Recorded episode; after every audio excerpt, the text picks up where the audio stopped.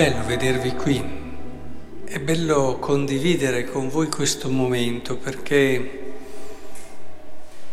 tutti presi dalle, da quelle che sono le gioie, certo, ma anche gli affanni della vita di tutti i giorni, veniamo qui, corriamo qui alla domenica per lasciare che la parola ristori il nostro cuore, rafforzi la nostra speranza. Noi che abbiamo un giorno deciso di credere in Lui, di credere in quella persona che duemila anni fa si è dichiarata figlio di Dio. È bello trovarsi qui perché tutti un po' ci sosteniamo, ci aiutiamo insieme. Al di là di tutte le verità liturgiche, credo che il momento che viviamo insieme nella liturgia non è paragonabile alla preghiera personale è molto di più. Siamo insieme, con un cuore aperto verso Dio, a chiedere che rafforzi la nostra fede. e oggi direi che la liturgia ci presenta proprio questa centralità di Dio. E proviamo a fare il percorso che ci propone. La chiave di lettura di tutto, a mio avviso, oggi è il Salmo. Prendiamolo come chiave di lettura questo Salmo 145. E in questo senso il Salmo 145 ci presenta beati i poveri in spirito, chiave, per riconoscere che cosa? Che è il Signore che rimane fedele, è il Signore che libera i prigionieri, è il Signore che ridona la vista ai ciechi.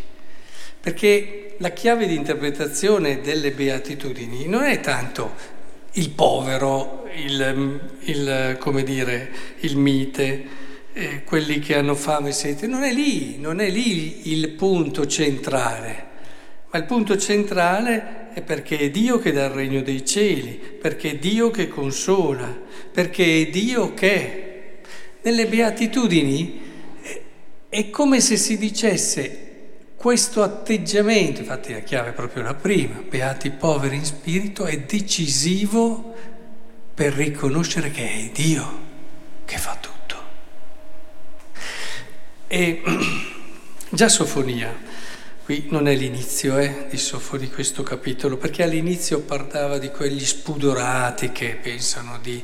E allora dopo si passa subito qui e si, e si afferma tre tre volte no, cercare, tre, dice cercate il Signore, cercate la giustizia, cercate l'umiltà. Tre cercare molto chiare che ci portano, vedete, a cogliere che è proprio in chi cerca. Ma chi è che cerca però? Chi è che cerca? Diciamocelo. Cerca chi sente che gli manca qualcosa, se no, chi è che cerca? Se uno pensa di avere tutto è già sazio, è già anche a volte non proprio perché ha tutto, ma nella sua arroganza pensa di avere tutto, non cerca, non cerca. Poveri in spirito. Voi sapete che nei primi secoli della Chiesa questa, questo povero in spirito di Matteo veniva soprattutto riferito a chi faceva una scelta di povertà, cioè i religiosi, eccetera. Poi invece si è compreso sempre di più che la povertà era più in riferimento appunto allo spirito ed un atteggiamento nei confronti di Dio. E, e quindi un riconoscere, un riconoscere che davvero Lui è il Salvatore e l'Onnipotente e noi abbiamo bisogno di Lui, assolutamente. Questo è decisivo. Questo è decisivo per capire anche chi siamo come credenti. San Paolo non fa altro che confermare questo quando parla eh, di questo che non ci sono fra voi molti sapienti dal punto di vista umano. Era vero che non c'erano sapienti, non è quello l'obiettivo, ce n'erano dei sapienti, però Paolo che cosa fa? Paolo relativizza, dice non è quello, non è quello, e così continua ma quello che è stolto per il mondo Dio lo ha scelto per confondere i sapienti. Non è che voglia dire che bisogna essere stolti, che la stoltezza è una cosa positiva. Matteo, stiamo commentando Matteo, Matteo dice chiaramente che la stoltezza è un fallimento. Ma qui Paolo, proprio per riprendere il tema che stiamo svolgendo e quello che abbiamo appena detto, si riferisce alla stoltezza in riferimento a quella che è la sapienza di Dio. C'è un chiaro riferimento a Dio. E, è stolto in quel senso chi riconosce che la sapienza di Dio è la sapienza decisiva e può essere per noi vero modo di affrontare la vita, il vero modo per affrontare la vita. E quindi direi che oggi è fondamentale riuscire a cogliere a capire come tutte, anche le beatitudini, non vogliono che portarci lì. Beati poveri in spirito perché allora avranno il giusto modo di affrontare la vita. Noi siamo, cosa siamo? Noi povere creature la vita fugge via e lo vediamo, la vita sbiadisce velocemente. Diceva Santa Teresina di Lisieux, bellissimo, in una poesia, no? E delle sue, la vita se ne va, la vita fugge e io non ho che l'oggi per amarti. Cioè, noi così piccoli, così fragili, non abbiamo che l'oggi per riconoscere e amore di Dio vuol dire prima di tutto riconoscere Lui come Signore della nostra vita e affidarle tutto quello che siamo, tutto quello che siamo. Che bello sapere che davvero oggi, oggi, non domani, non domani, oggi noi abbiamo la possibilità di fare qualcosa che possa rendere felice Dio, rendere felici gli altri e la cosa che è più importante è metterci in questo atteggiamento di semplicità, di povertà. Dico sempre che la povertà è importante perché ci rende liberi in questo senso di cogliere e di capire che abbiamo bisogno di Dio.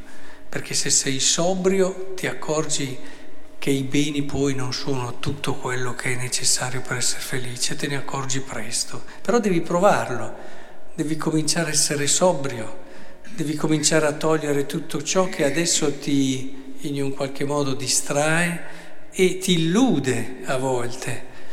E del resto se sei poi anche eh, povero, per quello ad esempio che possono essere le affermazioni personali, c'è una povertà dal proprio io, pensando che i tuoi successi, pensando che i tuoi doni siano quelli che ti rendono felici, ma non è vero sono doni che ti sono dati per gli altri, solamente nel momento in cui li vivi per gli altri cominci a gustare quello che può essere la gioia dei doni e così la povertà del tempo che ti ricorda che non sei super, cioè ti, ti anestesizzi quando, quando, ci si addormenta un po', ci si intorpidisce, no? quando essere invece poveri di tempo, riempire il tempo di cose utili, belle ricche che danno gioia agli altri e a Dio. Insomma, tutto quello che ci può aiutare a vivere, ma tutto questo, ve lo raccomando, non manchi mai della povertà, per me una delle più importanti,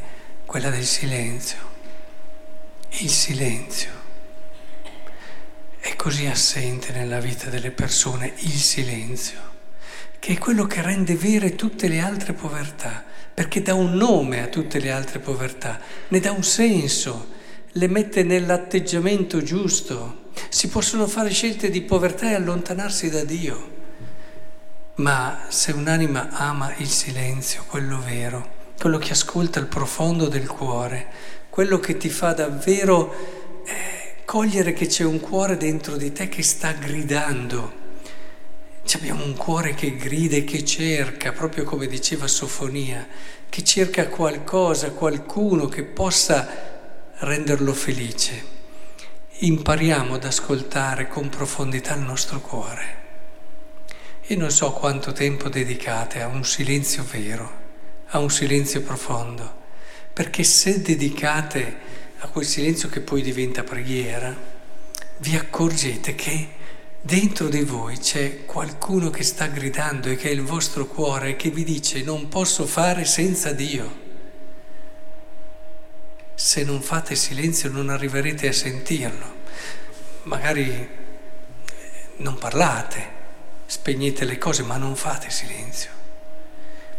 È importante questo perché allora ritrovate chi siete, la vostra dimensione più vera. E allora forse verrà anche a voi da dire come Teresa di Lisi, ma sì, la mia vita sta correndo, sta scappando via, però io ho l'oggi e in questo oggi posso amarti.